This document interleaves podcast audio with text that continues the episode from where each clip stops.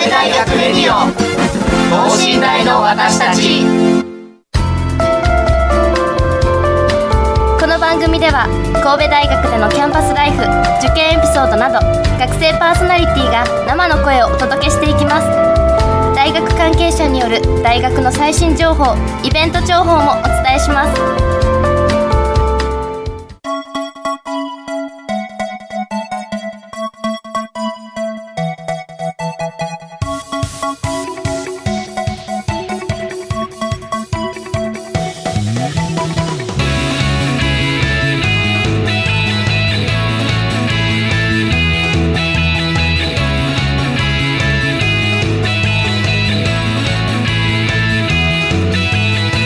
さんこんばんは。経済学部4回生の伊藤真理です。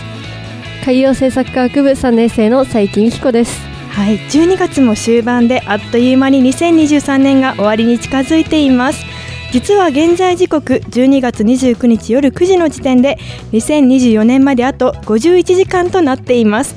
佐伯さん今年1年も早いですね。そうですね。すごく早く過ぎてしまいました。いや本当にそうです。佐伯さんにとって今年はどんな年でしたか？実は海洋政策科学部の3回生としてえっと、乗船実習に3ヶ月行っておりましてはい。実は12月久々に神戸に帰ってくるといった感じで。あそうなんですね。お帰りなさいです。ありがとうございます。もういつの間にかそしたら年末の神戸になっていてびっくりしてしまいました。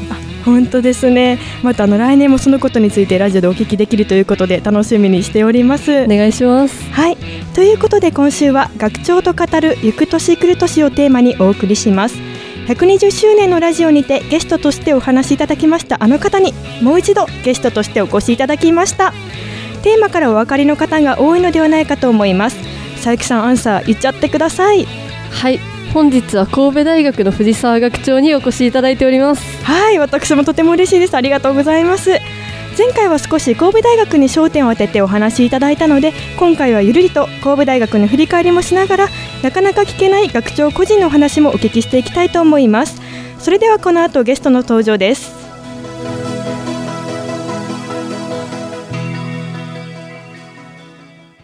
神戸大学レディオ等身大の私たち。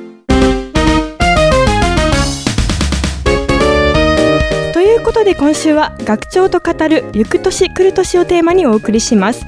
それではゲストの藤沢正人学長にお越しいただきましょう。ご無沙汰しております藤沢先生よろしくお願いいたします。はい、えー、皆さんこんばんは。学長の藤沢です、えー、今晩もよろしくお願いいたします。よろしくお願いいたします。はい、本日は貴重なお時間をいただきましてありがとうございます。私本日のラジオとても楽しみにしておりました。今回は年末に向けてゆったりとお話ができたらなと思っております。ですがその前に少しあのそうですねかっちりとした内容にはなるんですけれども神戸大学の締めくくりとして神戸大学振り返りタイムからスタートしていきたいと思います。神戸大学のニューストップ3ということで藤沢先生が思うあのトップニュースのえ3選ですかね上げていただきたいと思うんですけれどもまず一つ目からお話しいただいてもよろしいですか？はい、えー、神戸大学ニューストップ3という、えーまあ、これについて、まあ、私が、えーまあ、選ばないといけないんですけど、はい、えーまあ、神戸大学の皆さんビジョンをご存知ですか？はい。知ってますか？あの地と地とあのきょえ失礼いたしました。異文化競争とあの共同のものですかね。えー地と人を人を作る異分野競争研究教育グローバル拠点です。はいあのーまああの皆さん学生さんなんでね、えーまああの大学としては、えー立派な人を育てる人材育成と一方で研究をしっかりをして社会に役立つ知の創出という、まあ、この2つを大きな、えービジョンとして掲げています。まあ、それのための、環境も整えるということで、まあ、大学はうんそれに向けていろんなあ改革をしないといけないんですが、まあ、今年のトップ3のまあ1つ目は、えーまあ、私が学長になってからずっとまあ少しずつ少しずつ、まあえーいろんな取り組みをまあ組み合わせて、えーデジタルバイオライフサイエンスリサーチパーク。これはあの、え5つの研究拠点が一緒になっていろんな、えー新しい分野の研究を生み出そうというそういう、まあ、リサーチパークですけど、えーまあ、1つ目は、えーバイオものづくり拠点。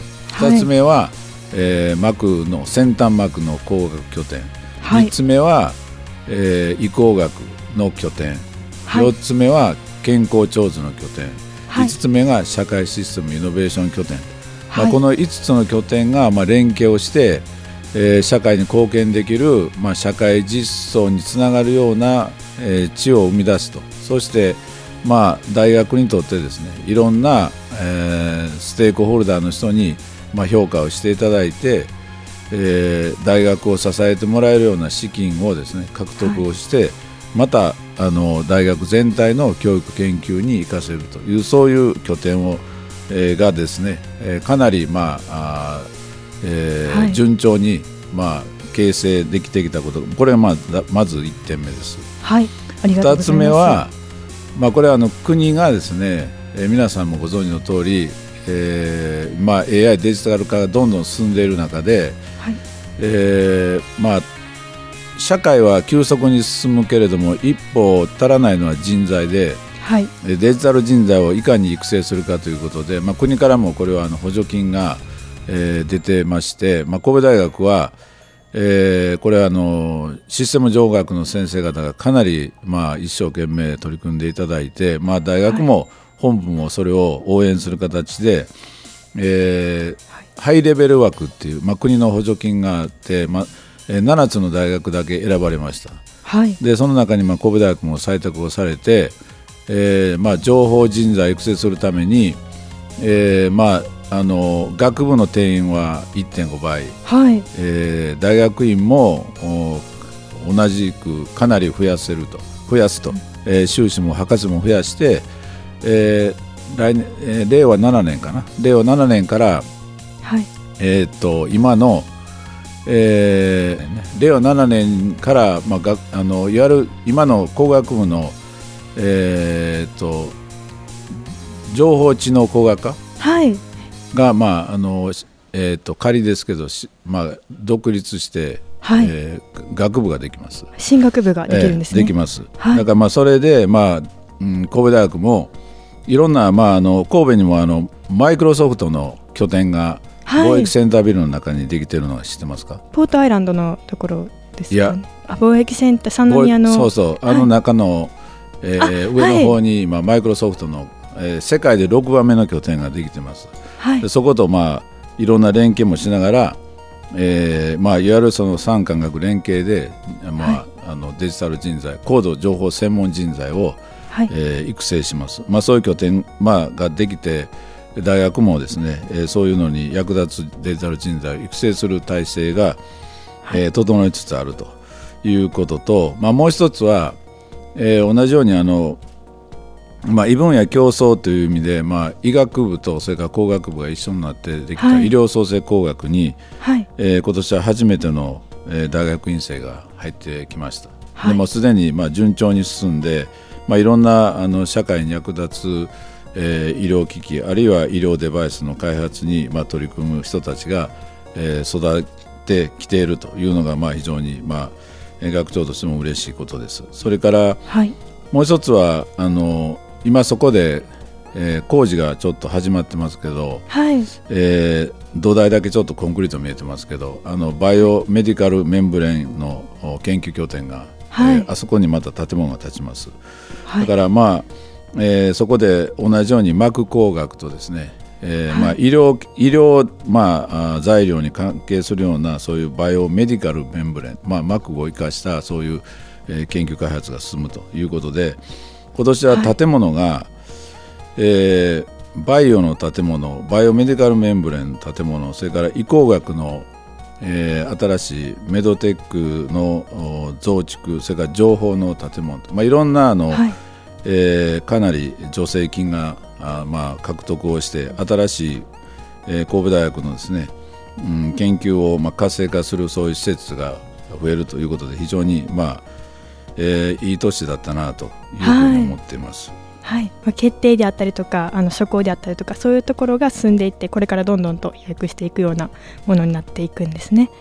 まあ、今から今からですけどね。今からまだ立ってないです、今から立ちます。はい、まあ来年再来年に向けて立ちますはい、あの、はい。前回のラジオでもあの世界に誇る神戸大学になれるようにというふうにおっしゃっていたんですけれども、その一翼をあの担うものにそれぞれなるんだろうなというふうに思います。またあの神戸大学で学べることというものがあのどんどんと膨らんでいってでそこであの私たち、まあ、ちょっともうすぐ卒業はしてしまうんですけれどもあの後輩たちがそういうあ新たな分野を学んでいけるということで世界が広がるというのがとても嬉しいなというふうに思います。はいありがとうございます。まずは今学長からあの藤沢先生から神戸大学の振り返りとしてあのニュースをいただきました。はい、続いてなんですけれども2023年も暮れに続いあ近づいているということで学長自身のことについて伺いしてお伺いしていきたいなというふうに思っております藤沢先生自身は今年1年どのような年でしたか？またあの今年挑戦したことであったりとか大切にしてきた思いがあれば教えていただきいただきたいなというふうに思いますうん、まああの今年学長3年目えーの年なので、はい。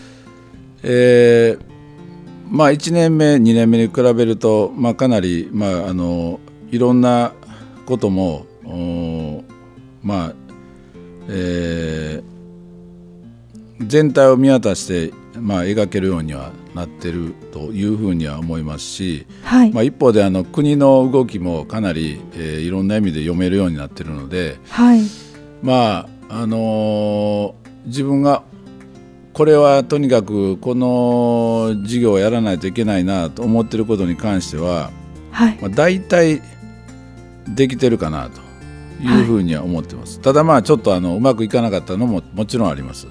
だけどまあ、えーさっきも言ったようなあの新しい、まあ、えー異分野で取り組む、まあ、いろんなうん、まあ、研究拠点ができたこととかそういうようなことはまあ自分ではまあ自分である程度まあ、えー思ったことが進めてきてるというふうには思っています。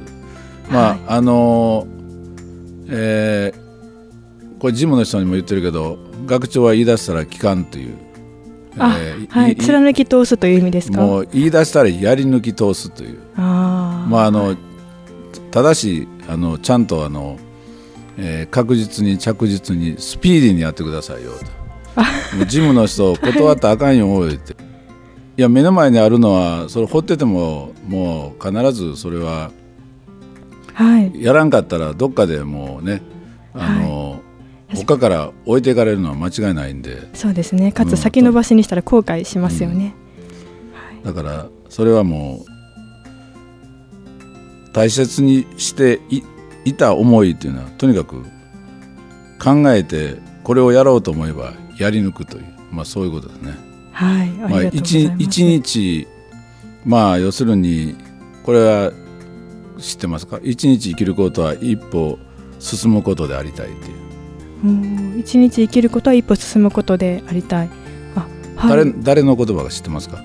あちょっと存じ上げないです。有名な人です。これは、はい。あのノーベル賞をもらった湯川秀樹さんの湯川秀樹博士の言葉です、そうなんですね。うん。あでも本当に生きることは一歩ずつ進んでいくとことということで逆にあの言うと、まあ、停滞は後退を意味するようなそうそう。一日生きてたらちゃんとねあの前へ進んでくださいよって。だからあともう一つ僕これはもう僕が勝手に自分でずっとこの長い間生きてる中ではい。あのどっち行こうかなやろうかなやらんとこかなとか、えーと思った時ははい。あの迷った時はもう前に進むっていうことそういうことに決めてるんです。あはい。やめようかなやめとこうかあやめようかなしようかな思った時はもう必ずやると、まあ失敗してもまあそれはまあしゃあないなと、はい。まあ、失敗失敗があってこそまあきねもう長い人生の中失敗があってこそまあ未来が描ける。はい。だから失敗をばー集めたらまあ未来未来がまた描け描けるから、まあ、はいとにかく、まあ失敗してもまあもちろん失敗もいっぱいあるよ。だからはい。それはもうそれをもとにまた未来を描くという。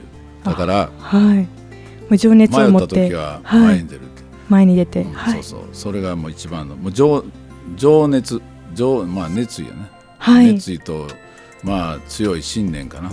はい。熱意と信念で、うん。はい、切り開いて切り開いていくということで。自分の道は自分で作るっていう、はい。ありがとうございます。そういうことです。そうですね。未知という言葉私も好きなのですごく刺さりました、はい。ありがとうございますはい、あのすごく今大切にしてきた思いということでもう先生の結構深いところをいやいやあの知ることができたのかなと 思ったりするんですけれども続いてなんですけどもう少しあの踏み込んだお話をお聞きしたいなと思いまして先生があの個人的に2023年で嬉しかったことについて伺いたいんですけれどもこちらはいかがでしょうか？個人的に嬉しかったというか、まあはまあ、仕事上仕事上僕はあの、えー、11月30日をもってはい。あの医学部泌尿科の教授は兼任してたんやけど、はい。まあ、それは退任しました。あそうなんですね。ただ唯一その、はい。うんまああの上に立つものとして、まあ、一番嬉しいのは要するに、まあ人が育つことなんですよ。はいだから、まあ、あの自分の教室から、まあ、よその大学の医学部の教授になると。いうおのーをだからずーっと、まあ、あの自分の中でとにかく、まあ、この人が入ってきたらその人をとにかく、はい。まあ、能力を最大限伸ばしてあげて、はい。最大限その人が、まあ、できる限りのところまで頑張ってもらうと。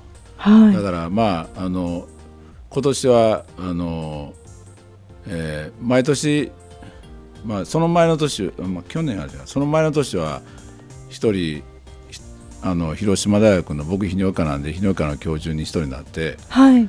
今年は11月の1日から赴任したけど徳島大学の泌尿科の教授になったんです。それが、はい。うん多分うん多分それが一番あれやったかな今年の中で。はいまああのすごいです。人の成長を見守りながら。そうそうもうそれが、はい。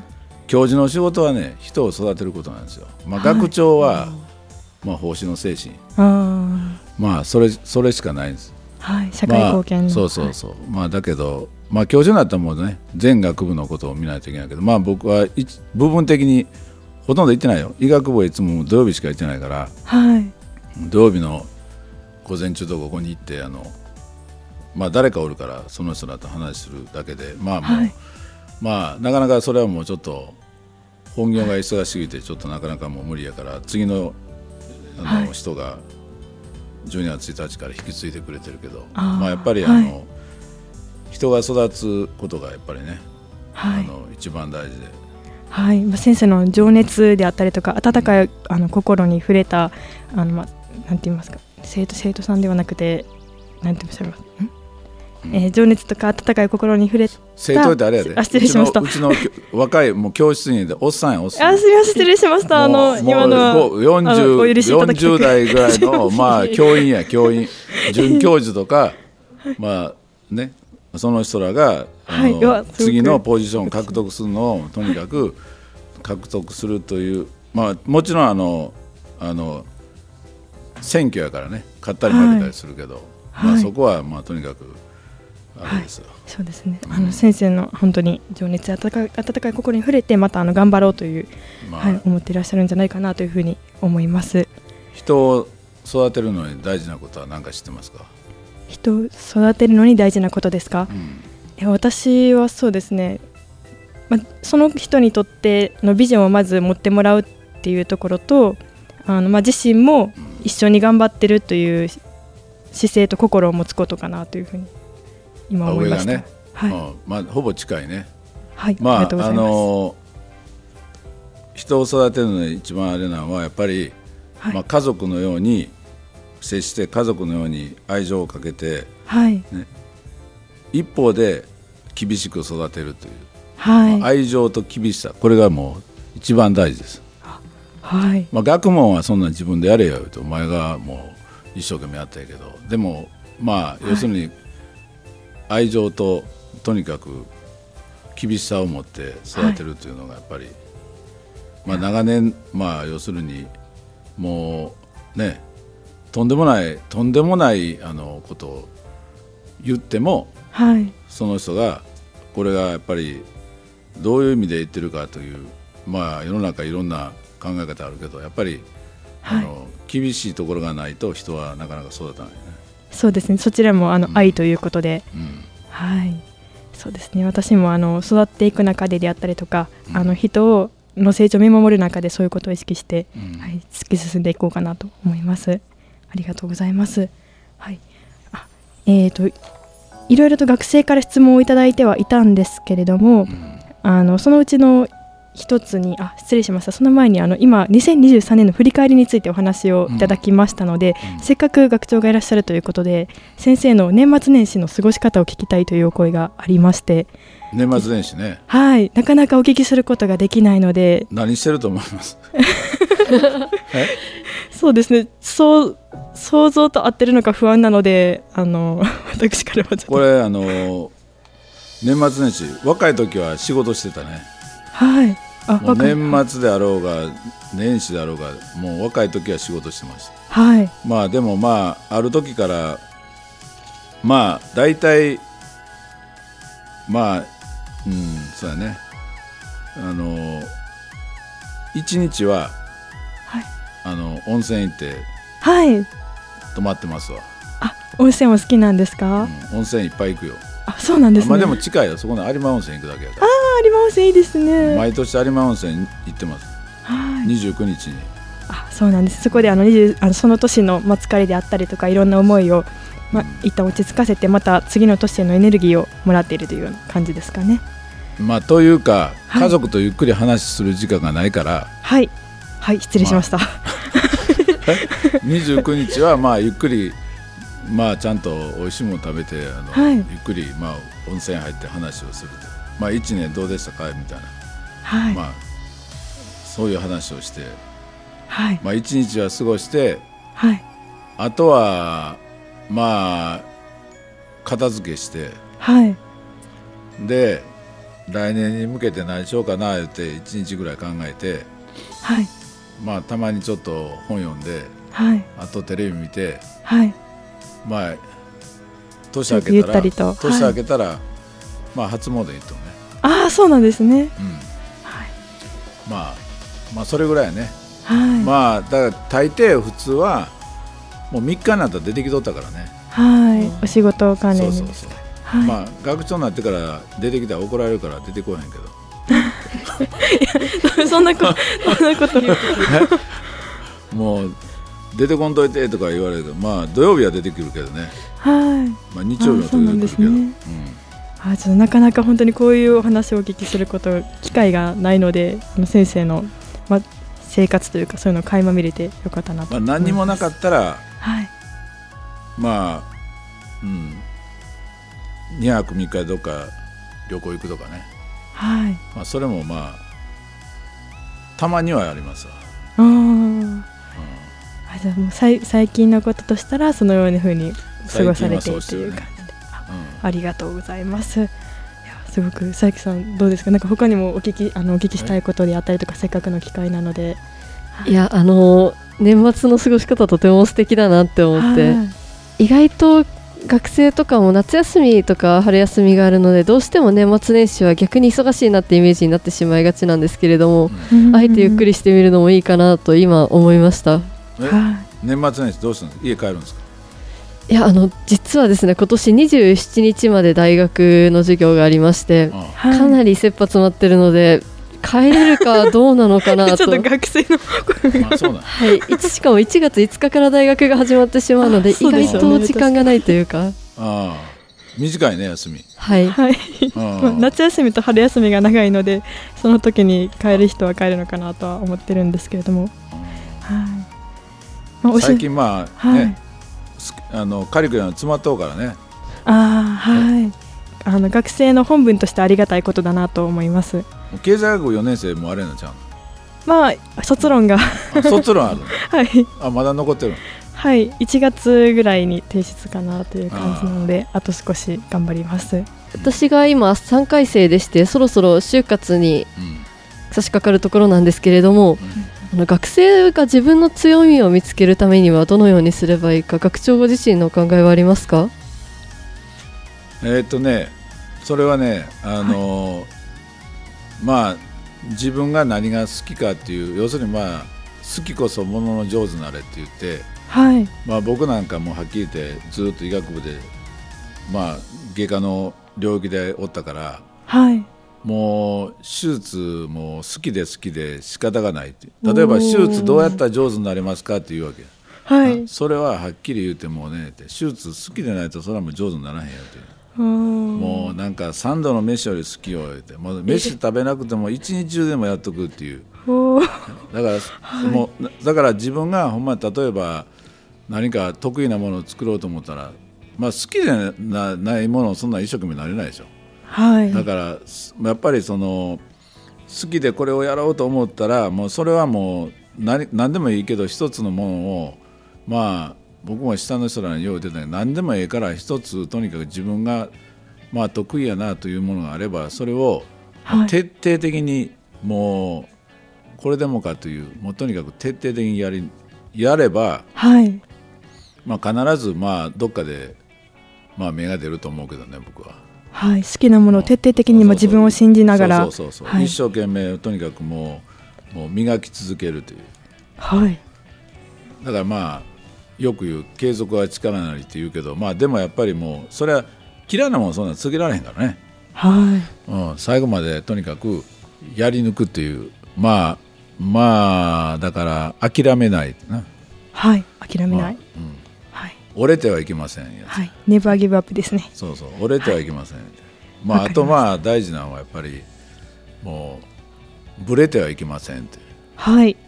まあ人がこんなんやってるからもうあの人やってるけど私のやってること大丈夫なんかなってそうなんじゃなくてとにかく自分がやりだしたらそれはとにかくものにするまで、まあ、はい一生懸命やり抜くっていうのがはいわかりました。諦めない心とぶれない心うん。を大事にして。はい。で好き好きなことをちゃんとやり遂げるということで強みを作っていくというまあなんかあるでしょことですかね。はい。見つかるでしょ、はい。好きなものを。うん。はい。自分で見つけないとそれはもうなかなかねはい。他人に言われてこれまあやりなさいよりはやっぱり自分でこれやりたいっていうことをとにかくはい。やり続けるというのがはいかしこまりました頑張ります。ありがとうごありざいますがとうございます。もう今今までのお話の中でもさまざまなメッセージをいただきまして、最後にあの先生の2024年への抱負や来年に挑戦挑戦したいことについてお聞きしたいんですけれども、こちらはいかがでしょうか？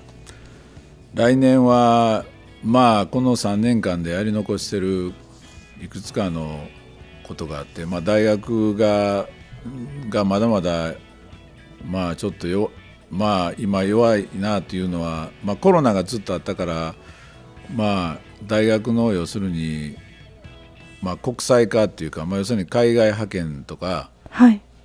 留学生の受け入れとかそれはもう完全に戻さないといけないね。はい。だから、ね。まあよまあ本当はやっぱそのキャンパスに、まあ、いろんな国の人がいっぱいいてはい。うんまあ要するに授業とかそういうようなところに、まあまあ、いろんな留学生がいて、はい。まあ、まあ今大学院の授業はある程度英語でやってるけど、はい。まあ、学部だって、まあ、英語で授業をやってる、まあ、そういうカリキュラムもあるけれどもやっぱりもっと、うん大学全体がこのキャンパス全体がやっぱり国際化をしてやっぱりグローバルなはい。世界の中のに位置づけられるちゃんと神戸大学に。あとはあのうん。DX やね。はい。まああの学生さんもチャット GPT とかね。はい。せあのああいう生成 AI のああいうのが出て中で、まあ、要するに大学の中のデジタルトランスフォーメーション、まあ、教育もそうやし研究もそうやしあとまあ業務もそうやし、はい。まあ、今やってることがほんまにこれなんかこうえこんなことばっかり繰り返すのそんなん別にチャット GPT に言って作らせたらええんちゃうか。ジムのそんななんかいろんな規則ごととかそんなんもうあれとこれとこれと3つ入れたらこれ作ってって言って言うとね。はい。もっとあの効率的にできるからもうそういうふうにやっぱり変えていかないとそうするとまた違うことがもっと新しいことに人がまあシフトできるからはい。やっぱりいろんなことでまあ教育だってまあね。はいデジタルで例えば同じことを繰り返して去年と全く同じやんこの先生みたいなやつ。はい。かんやんな。それやったらまあもうオンデマンドにしてね。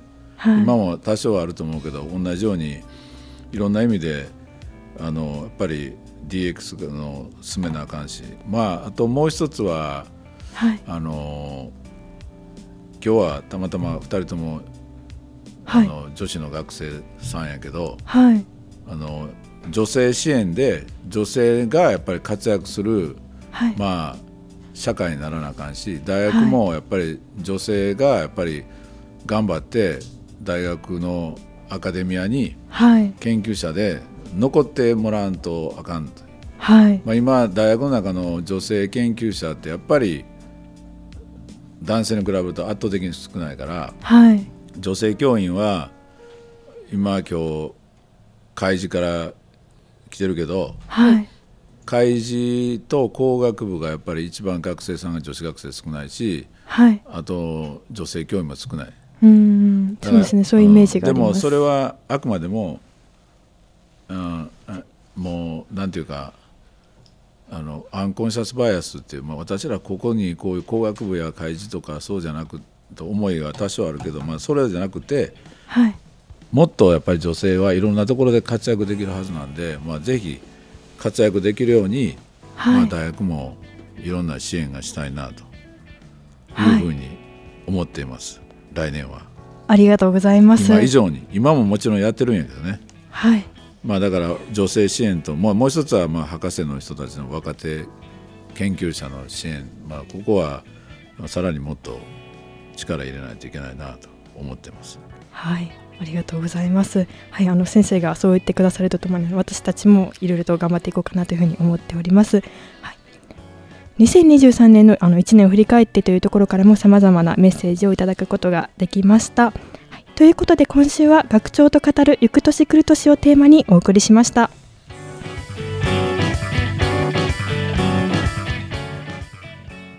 神戸大学レディオ等身大の私たち。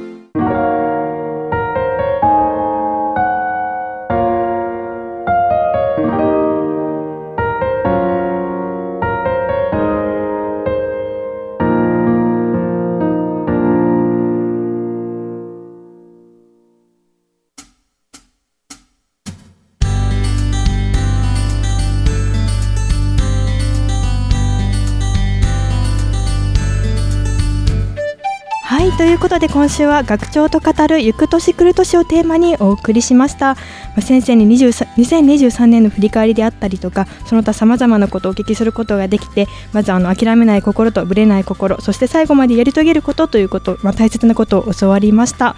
はい本日あのお越しいただきましてありがとうございました。ということで今週は伊藤と佐伯でお送りしました。はいそれではまた次回。さようなら。さよなら